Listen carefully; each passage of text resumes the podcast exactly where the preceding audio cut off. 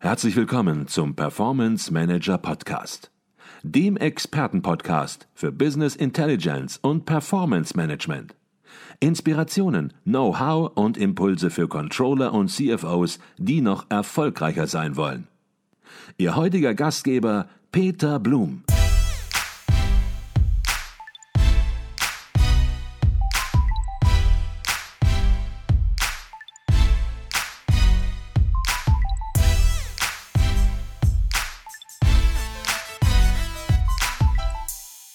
Herzlich willkommen beim Performance Manager Podcast. Mein Name ist Peter Blum. Die Fachzeitschrift Controlling gehört zu den wichtigsten Zeitschriften für Fach- und Führungskräfte im Finanz- und Rechnungswesen von Unternehmen. Sie liefert jeden zweiten Monat fundierte und anwendungsorientierte Beiträge für alle Controlling-Bereiche zu allen Branchen und für unterschiedliche Unternehmensgrößen. Jede Ausgabe widmet sich einem Schwerpunktthema und damit einer besonderen Fragestellung im Controlling. Der Performance Manager Podcast und die Herausgeber der Zeitschrift liefern hier im Podcast zeitgleich zur Veröffentlichung des jeweiligen Heftes einen ersten Überblick über den jeweiligen Themenschwerpunkt. Unser Wunsch ist es, unser Ziel ist es, damit Neugierde für die Inhalte zu wecken. Die dritte Ausgabe des Jahres 2022 widmet sich dem Thema Nachhaltigkeit im Reporting und in der Unternehmenssteuerung. Untertitel, wie das Controlling zu einem ressourcenschonenden Wirtschaften beiträgt. Und ich freue mich darüber, mit Professor Dr. Burkhard Pedell von der Universität Stuttgart zu sprechen, einem der Mitherausgeber des Magazins. Professor Bedell hat dieses Thema federführend begleitet und die Aufsätze der verschiedenen Autoren koordiniert. Doch bevor wir nun tief in das Heft, tief in das Thema einsteigen, zunächst mal herzlich willkommen bei uns im Performance Manager Podcast, Professor Dr. Burkhard Bedell. schön wieder hier zu sein, Herr Blum. Herr Pedell, steigen wir direkt in das Thema ein. Das Schwerpunktthema der aktuellen Ausgabe lautet, ich habe das gerade schon gesagt, Nachhaltigkeit im Reporting und in der Unternehmenssteuerung, wie das Controlling zu einem ressourcenschonenden Wirtschaften beiträgt. Und die erste Frage, die wir uns natürlich im Controlling dazu stellen, als Controllerin, als Controller, welche Veränderungen kommen da auf uns zu? Angesichts der, der Breite des Themas sind auch die Änderungen sehr vielfältig. Ich sehe vor allen Dingen drei Punkte. Erstens muss das Rechnungswesen dahingehend erweitert werden, dass es nachhaltigkeitsbezogene Informationen erfassen und verrechnen kann. Die Erfassung und auch die Verrechnung von Ressourcenverbräuchen werden daher vielfach mehrdimensional. Zweitens kommt auf das Controlling die Aufgabe zu, das externe und interne Reporting von Nachhaltigkeitsinformationen seine Methodenkompetenz zu unterstützen. Und drittens muss das Controlling bei der Bewertung von Nachhaltigkeitsstrategien und auch bei ihrer Verankerung in der Unternehmenssteuerung unterstützen, zum Beispiel durch die Festlegung passender Kennzahlen. Mhm. Ich glaube, da wird schon deutlich, das ist kein wolkiges Thema, sondern es geht um ganz, ganz klassische Controlling-Aufgaben. Und ich weiß, Sie denken natürlich immer sehr, sehr gründlich darüber nach, mit welchen Themen Sie sich in einem Jahr beschäftigen. Ich weiß auch, Sie planen das natürlich immer schon sehr langfristig, aber trotzdem die Frage gestellt, warum gerade jetzt dieser Schwerpunkt?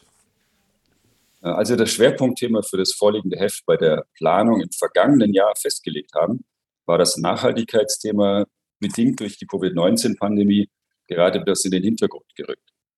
Angesichts der essentiellen Bedeutung und des unmittelbaren Handlungsdrucks dürfen wir aber keine Zeit verlieren und müssen das Thema jetzt weiter vorantreiben. Gesamtgesellschaftlich gesehen und eben auch in den Unternehmen. Daher bin ich sehr froh, dass wir gerade jetzt den Leserinnen und Lesern dieses Schwerpunktthema mit vier hochinteressanten Beiträgen anbieten. Jetzt weiß ich, dass Sie das Heft Controlling natürlich auf der einen Seite erstellen, um auch wissenschaftliche Gedanken zu sortieren, Wissenschaft nach vorne zu bringen, aber auf der anderen Seite auch wertvolle Beiträge für, für die Unternehmenspraxis liefern. Wollen. Wie ist das Thema, das Thema Nachhaltigkeit in Reporting und Unternehmenssteuerung schon in der breiten Unternehmenspraxis angekommen? Klar, es gibt immer große Konzerne, da ist das Thema natürlich schon positioniert, aber wie sehen Sie das in der breiten Unternehmenspraxis? Ich möchte eine zweigeteilte Antwort. Einerseits zeigen uns die allermeisten Gespräche, die wir führen, dass die Aufmerksamkeit und das Bewusstsein für die herausragende Relevanz des Themas in den Unternehmen sehr hoch sind. Das Thema ist also in der Breite, in den Köpfen angekommen, sei es aus dem originären Bedürfnis heraus, nachhaltig zu wirtschaften, sei es getrieben durch den Druck von Stakeholdern wie Kunden und Mitarbeitern. Andererseits, und das ist der zweite Teil der Antwort, sind die notwendigen Veränderungen im Controlling-Instrumentarium, zum Beispiel durch die Auswirkungen der EU-Taxonomie, noch nicht in der Breite angekommen. Und so freue ich mich umso mehr darüber, dass wir im aktuellen Heft der Controlling sehr hilfreiche Beispiele von Unternehmen haben, die das Thema nicht nur reaktiv umsetzen, sondern proaktiv vorantreiben. Jetzt haben Sie gerade schon Stichworte geliefert, zum Beispiel EU-Taxonomie und im Zusammenhang mit Nachhaltigkeit, Nachhaltigkeitscontrolling tauchen noch weitere Begriffe auf, CSR-Richtlinien, CSR-Richtlinien, Umsetzungsgesetz, European Green Deal. Das Ganze hat auch eine gesetzliche Grundlage. Es ist nicht nur nice to have, sondern es sind Unternehmen dazu verpflichtet, auch bald ein Nachhaltigkeitscontrolling, Nachhaltigkeitsberichterstattung zu organisieren. Vielleicht können Sie, Herr Pedell, kurz einen zusammenfassenden, keinen detaillierten, aber zumindest zusammenfassenden kurzen Überblick über die aktuellen gesetzlichen Grundlagen und Begrifflichkeiten geben. Ja, gerne. Ähm, Ausgangspunkt für die EU-weite Pflicht zur Nachhaltigkeitsberichterstattung war zunächst mal die Verabschiedung der Non-Financial Reporting Directive im April 2014.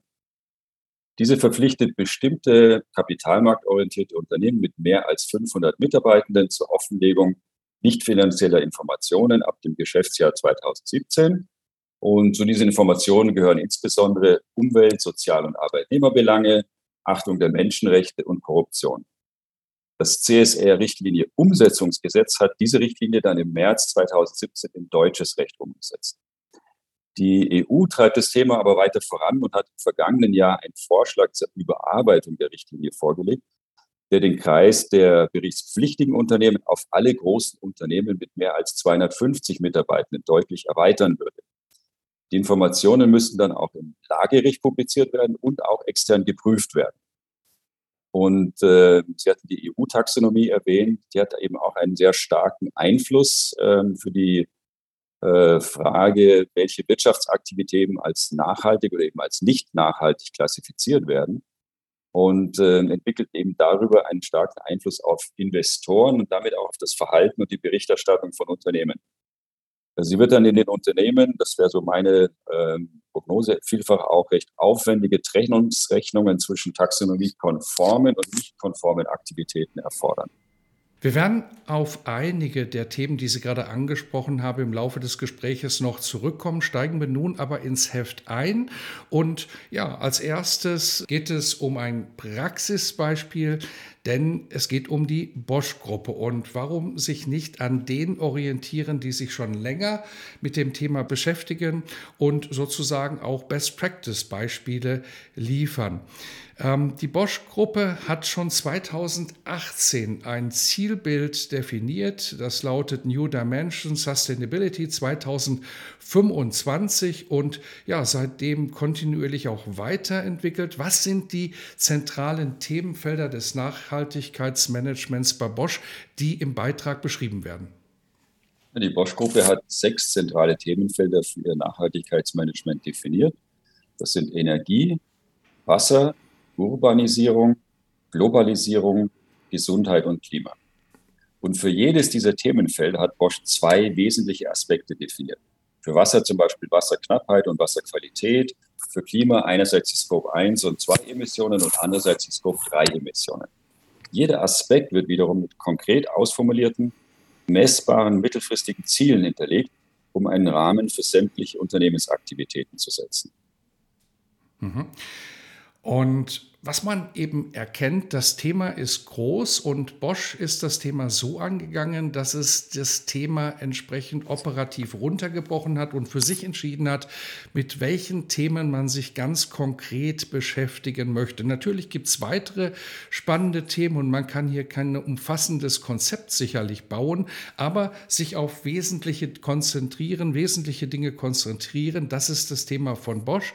Und Bosch hat auch beschrieben, welche welcher Schlüsselrolle dem Controlling hier ganz konkret im Nachhaltigkeitsmanagement zukommt, nämlich Sie haben es am Anfang schon angedeutet, Definition von Steuerungsgrößen, Bewertung von Business Cases, Impact Measurement. Was sind ganz konkret die Aufgabenbereiche des Controllings sowohl auf strategischer Ebene als auch auf operativer Ebene? Ja, zunächst mal zur strategischen Ebene. Dort hat das Controlling bei Bosch in seiner Rolle als Businesspartner des Managements vor Dingen die Aufgabe, Chancen und Risiken hinsichtlich des Impacts von Nachhaltigkeitsmaßnahmen aufzuzeigen. Für die Entscheidung über Nachhaltigkeitskonzepte sind dann Business Cases zu rechnen und für deren Umsetzung äh, auch nochmal auf strategischer Ebene passgenaue Steuerungsgrößen zu definieren. Jetzt, wenn wir zur operativen Ebene kommen, dann geht es darum, dass das Controlling die Erreichung von Nachhaltigkeitszielen von Geschäftsbereichen, Regionen, Standorten trackt und gemeinsam mit den Geschäftsverantwortlichen analysiert, welche Abweichungen aufgetreten sind und auch die Ursachen entsprechend zu analysieren natürlich. Hier muss auch das Controlling Neuland betreten. Und es geht ja nicht nur um die bekannten finanziellen Steuerungsdimensionen, sondern auch um die nicht finanziellen Steuerungsdimensionen. Und äh, hier sind eben auch neue Informationen, neue Daten zu erheben. Und es geht ja auch dann um die Auswirkungen auf sämtliche Stakeholder. Also auch da weitet sich oder muss sich der Blick des Controllings nochmal weiten. Mhm. Das Spannende bei Bosch ist auch, es wurde ein Zielbild entwickelt. Wir haben das gerade beschrieben. Sie haben es gerade beschrieben. Und man hat dann begonnen, auch nicht an allen Themen zu arbeiten, sondern sich zunächst mal mit dem Themenfeld Klima beschäftigt. Und dieses Themenfeld sozusagen als Proof of Concept genutzt, um zu schauen, sind unsere Werkzeuge, sind unsere Prozesse im Nachhaltigkeitsmanagement schon ausgereift genug. Und man hat natürlich hier ein ganz klares Ziel verfolgt, die CO2-Neutralstellung des Unternehmens und um dahin zu kommen, vier zentrale Hebel bei Bosch identifiziert. Mögen Sie ein bisschen was zu diesen Hebeln sagen, die identifiziert worden sind? Der Beitrag beschreibt eben am Beispiel des Themenfelds Klima aus meiner Sicht hervorragend, wie die Umsetzung in einem Nachhaltigkeitsbereich vorangetrieben werden kann. Und äh, dafür ist es eben als erster Schritt äh, ganz wichtig, dass man konkrete Stellhebel festlegt, um auch den handelnden Personen äh, Unternehmen aufzuzeigen, wo sie ansetzen können. Und für das Themenfeld Klima sind dies bei Bosch die vier zentralen Hebel.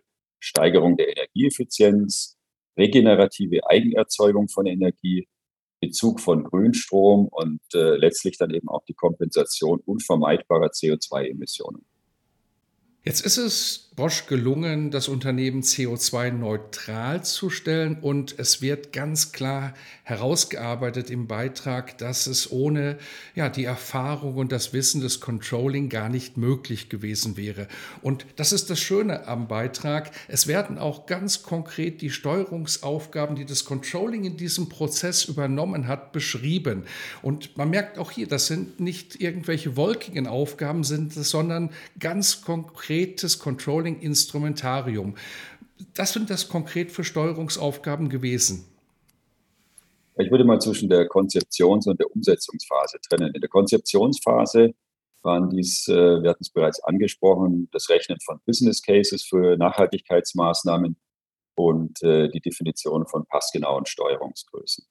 In der Umsetzungsphase hat das Controlling dann insbesondere bei der Festlegung des äh, Gesamtbudgets für Maßnahmen und auch bei der Vergabe an Geschäftsbereiche und Standorte unterstützt. Hier kommt wieder die Methodenkompetenz des Controllings aus den Themen äh, Steuerung und Budgetierung natürlich zum Einsatz. Im Rahmen des Steuerungszyklus schließt sich daran dann das Monitoring und Reporting, also die Entwicklung von Anpassungsmaßnahmen im Fall von Abweichungen an. Interessant finde ich in diesem Zusammenhang, dass äh, das interdisziplinäre Controlling-Team organisatorisch jetzt nicht, wie man es vielleicht erwarten könnte, dem Controlling-Bereich zugeordnet ist, sondern dem Zentralbereich Nachhaltigkeit. Und äh, was offensichtlich hier ein wesentlicher Hebel war, um dann auch diese Aufgaben möglichst gut erfüllen zu können. Also auch hier vielleicht so der Punkt, äh, nachdenken über innovative Lösungen, äh, die dann zu einer äh, ja, zielgenauen äh, Umsetzung von Nachhaltigkeitsstrategien führen kann. Mhm. Kommen wir zum zweiten Beitrag des Heftes. Ähm, Sie hatten eben schon gesetzliche Rahmenbedingungen äh, vorgestellt. CSR-Richtlinie wird, die CSR-Richtlinie wird in der Literatur häufig kritisiert, dass diese Nachhaltigkeitsinformationen, die von Unternehmen publiziert werden müssen, eben gesetzlich keiner inhaltlichen externen Prüfungspflicht unterliegen, dass nur geprüft wird, ist es vorhanden oder ist es nicht vorhanden, aber inhaltlich nicht eingestiegen wird. Jetzt kann man natürlich bei der Umsetzung der CSR-Richtlinie auch freiwillig die Informationen extern prüfen lassen. Und damit beschäftigt sich der zweite Beitrag, wie hier entsprechend die CSR-Richtlinie ja, extern geprüft wird bei der Umsetzung oder nach der Umsetzung. Was sind grundsätzlich die Ergebnisse? Ein zentrales Ergebnis der Studie ist eben, dass nach Wirksamwerden des CSR-Richtlinie-Umsetzungsgesetzes die publizierten Nachhaltigkeitsinformationen deutlich vermehrt einer externen Prüfung unterzogen, unterzogen werden. Und Sie hatten es gesagt, äh, in bemerkenswerter Weise, ohne dass eine explizite Pflicht zur Prüfung bestünde. Und aus meiner Sicht ist dieses Ergebnis auch deshalb interessant für das Controlling, weil die externe Prüfung ja immer auch Impulse für die Entwicklung der internen Steuerungssysteme geben kann. Mhm. Gehen wir noch ein bisschen tiefer rein in den Beitrag. Es ist eine äh, Studie, eine empirische Studie, die durchgeführt worden sind. Vielleicht können Sie hinsichtlich der Häufigkeit der freiwilligen Prüfung, Tiefe, Prüfungsstandard, Prüfungsurteil, aber auch vielleicht äh, Prüfunternehmen noch ein bisschen tiefer die Studie darstellen. Ja, also auch hier sind die Ergebnisse der Studie recht klar. Äh, die Häufigkeit einer freiwilligen externen Prüfung hat deutlich zugenommen, wobei sich die Prüfung eben überwiegend nicht auf eine Existenzprüfung beschränkt, sondern eine inhaltliche Prüfung vorgenommen wird. Und es wird deutlich überwiegend noch mit begrenzter Sicherheit geprüft. Das wäre so die Frage der, der, der Tiefe hier. Und äh, bei den Prüfstandards dominieren der IASE 3000 und der IDW QS1. Ähm, hinsichtlich der Auswahl der Prüfunternehmen zeigt sich jetzt eine sehr hohe Übereinstimmung zwischen dem Abschlussprüfer und dem Prüfunternehmen für die Nachhaltigkeitsinformationen.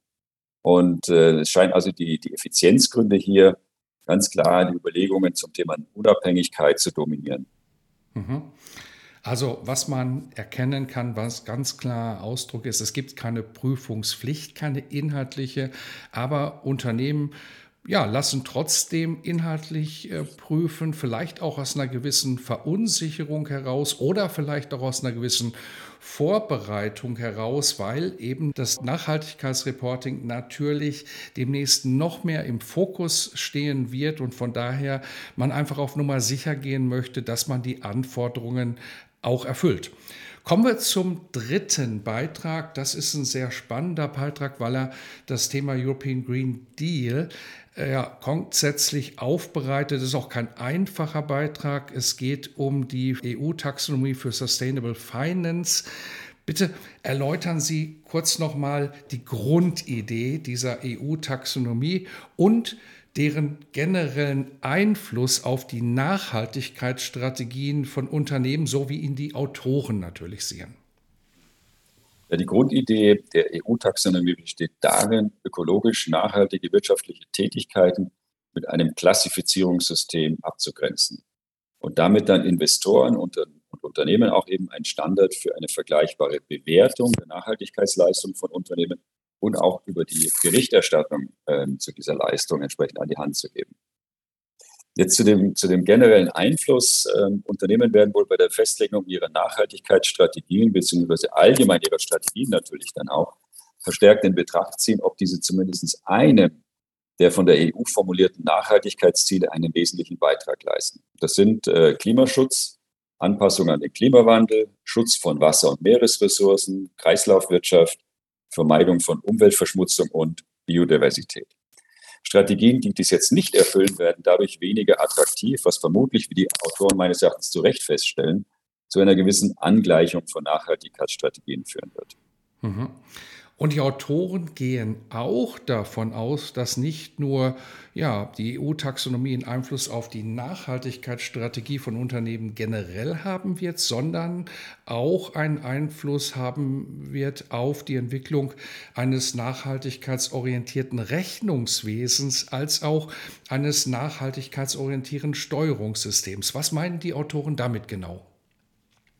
Ja, um es äh, vielleicht auf den Punkt zu bringen, die Autoren ordnen die Vorgaben der EU-Taxonomie als einen quasi Rechnungslegungsstandard äh, für die externe Berichterstattung ein, äh, der dann natürlich auf das interne Rechnungswesen vermutlich durchschlagen wird. Bei Kennzahlen, auch für die interne Steuerung, werden nachhaltigkeitsbezogene Anteile abzugrenzen sein. Zum Beispiel bei Umsatz- und Ergebniskennzahlen wird dann jeweils auszuwiesen sein, was ist denn jetzt eben taxonomiekonform und was ist nicht taxonomiekonform. Die angepassten Strategien, wir hatten über den Einfluss äh, ja gerade schon gesprochen, werden darüber hinaus dann vermutlich auch zu weiteren Anpassungen äh, an den verwendeten Steuerungsgrößen insgesamt führen. Kommen wir zum letzten Beitrag und hier geht es wieder in die Praxis rein. Das Unternehmen Dativ beschreibt ja die Nachhaltigkeitsstrategie, wie sie entsprechend umgesetzt worden ist im eigenen Unternehmen. Und das Spannende ist, wir werden da auch gleich noch drüber sprechen, dies sieht komplett anders aus als bei Bosch. Vielleicht können Sie die Grundelemente der Nachhaltigkeitsstrategie bei Dativ kurz darstellen. Ja, einerseits sind die, die Themenfelder natürlich unternehmensindividuell. Andererseits ist es natürlich ähnlich wie bei Bosch erstmal so, dass Dativ überhaupt erstmal Themenfelder im, im, Rahmen der verfolgten Nachhaltigkeitsstrategie definiert hat. Also, so, sage ich mal, inhaltlich äh, eine Individualisierung, auf der anderen Seite von der methodischen Vorgehensweise durchaus auch Parallelitäten, die wir zwischen den beiden Beiträgen den Unternehmensbeispielen insgesamt erkennen können. Äh, bei DATEV sind diese Themenfelder fünf Teilziele, nämlich Transparenz über Nachhaltigkeit, Klimaschutz, Gesellschaft und Mitarbeitende, dann nachhaltige Produkte. Da geht es zum Beispiel um die Digitalisierung bestehender Produkte zur Schonung von Ressourcen. Und als letztes noch das Thema nachhaltige Innovation, äh, etwa dadurch, dass man ein neues Beratungsfeld äh, gegründet hat äh, mit, unter dem Stichwort Responsible Business und dort entsprechend auch Dienstleistungen den Kunden entsprechend anbietet. Mhm. Bei allen Unterschieden gibt es aber eine Parallele. Auch bei DATEV spielt das Controlling bei der Umsetzung der Nachhaltigkeitsstrategie eine klare Rolle und die wird auch ganz konkret wiederum beschrieben im Beitrag. Was ist die Rolle des Controlling bei DATEV? Das Controlling hat bei DATEV zunächst mal eine ganz zentrale Rolle bei der Entscheidungsunterstützung im Zusammenhang mit nachhaltigkeitsrelevanten Sachverhalten. Zentrales Tool ist hier eine Checkliste, die auch entsprechend zum Beispiel Zielkonflikte transparent macht und die vor ein paar Jahren schon mit dem Green Controlling Preis des Internationalen Controllervereins ausgezeichnet wurde. Ein Stück weit können wir das vielleicht als Pendant äh, interpretieren zu dem Stichwort äh, Rechnen von Business Cases, wie wir es bei Bosch irgendwie hatten. Äh, hier geht es eher in Form von einer Checkliste, aber in beiden Fällen geht es natürlich um eine Form von Entscheidungsunterstützung. Und jetzt auch bei DATEV ist es so, dass über den gesamten Prozess des Nachhaltigkeitsreportings das Controlling intensiv involviert ist, sowohl beim externen Reporting nach dem deutschen Nachhaltigkeitskodex als auch beim internen Reporting in Form einer Umweltbilanz mit entsprechenden Kennzahlen, äh, die dann im Plan und im BIST erhoben werden. Und das Controlling berät jetzt hier in dem Zusammenhang insbesondere bei der Auswahl dieser Kennzahlen und auch beim Datenmanagement. Ich habe es eben schon angedeutet, Sie haben zwei Praxisbeispiele ins Heft aufgenommen und die haben Sie aufgenommen nicht, weil sie absolut deckungsgleich sind, sondern weil sie sich eben auch unterscheiden von der Herangehensweise das bedeutet auf der einen Seite, Nachhaltigkeitsmanagement gibt es nicht von der Stange. Man muss sich da sehr unternehmensindividuell Gedanken machen und sein eigenes Nachhaltigkeitskonzept ja, auch entsprechend entwickeln. Auf der anderen Seite haben wir über die EU-Taxonomie gesprochen, deren Ziel es ist, hier ein ja, konkreteres Framework vorzugeben, mehr Klarheit, mehr Einheitlichkeit entsprechend zu entwickeln. Glauben Sie, dass das der EU-Taxonomie insgesamt gelingen wird? Ja, die EU-Taxonomie entfaltet auf jeden Fall mal einen sehr starken Druck, die Nachhaltigkeitsthemen anzugehen, und zwar auch im Controlling. Äh, die Konkretisierungen sind daher einerseits zu begrüßen. Andererseits sehe ich auch eine gewisse Gefahr, dass es zu einer Überregulierung, so Richtung Micromanagement kommt und eben auch zu einer, sag mal, Politisierung kommt. Die jüngste Diskussion zur Kategorisierung von Energieträgern im Rahmen der EU-Taxonomie hat uns einen Vorgeschmack darauf gegeben, welche Auseinandersetzungen damit auch verbunden sein können. Wichtig ist es meines Erachtens, dass innerhalb des abgesteckten Rahmens dann eben auch ausreichend Freiraum für innovative unternehmensindividuelle Konzepte erhalten bleibt. Wir haben über Nachhaltigkeit im Reporting in Unternehmenssteuerung gesprochen, dem aktuellen Schwerpunktthema der Zeitschrift Controlling. Und für alle, die daran Interesse haben, und viele haben daran Interesse, weil das Thema entsprechend auch verpflichtend ist für viele Unternehmen, für die ist das aktuelle Controlling natürlich eine Quelle von Wissen, Praxisbeispiele und konzeptionelle Beiträge reichen sich die Hände und insgesamt gesehen viele Ideen, viele Inspirationen, viele Impulse für alle, die sich mit dem Thema beschäftigen. Und das Spannende ist noch darüber hinaus, es besteht die Möglichkeit eines Probeabos, um einfach zu sehen, ist das Heft Controlling was für mich, kann ich da nachhaltig Impulse rausnehmen und wir werden diese Link zum Probeabo natürlich in den Shownotes verdrahten. Sie werden ihn auch ganz einfach finden auf der Webseite und Sie erhalten dann zwei Ausgaben des Heftes Controlling gratis und können sich dann in Ruhe entscheiden, ob Sie die weiteren vier Ausgaben plus noch immer eine Sonderausgabe pro Jahr entsprechend abonnieren möchten. Nach einem Heft ist immer vor einem Heft und von daher schauen wir noch mit einem sehr kurzen Blick auf die nächste Ausgabe. Wann erscheint die vierte Ausgabe des Heftes und welche Themen werden behandelt? Die nächste Ausgabe widmet sich schwerpunktmäßig dem Thema Controlling als Spielball organisationaler Politik, Implikationen für Controller und Manager. Ich denke, ein spannendes Thema, bei dem es um Macht, Glaubwürdigkeit und allgemein um die politische Seite des Controllings gehen wird. Daneben gibt es spannende Beiträge zu weiteren Themen, unter anderem zum Einfluss der Digitalisierung auf Controlling-Leitungen und zur finanziellen Erfolgsmessung von Innovationen. Die vierte Ausgabe erscheint Ende August. Das war Professor Dr. Burkhard Pedell. Wir haben über die dritte Ausgabe des Heftes Controlling gesprochen. Herzlichen Dank für diesen Podcast.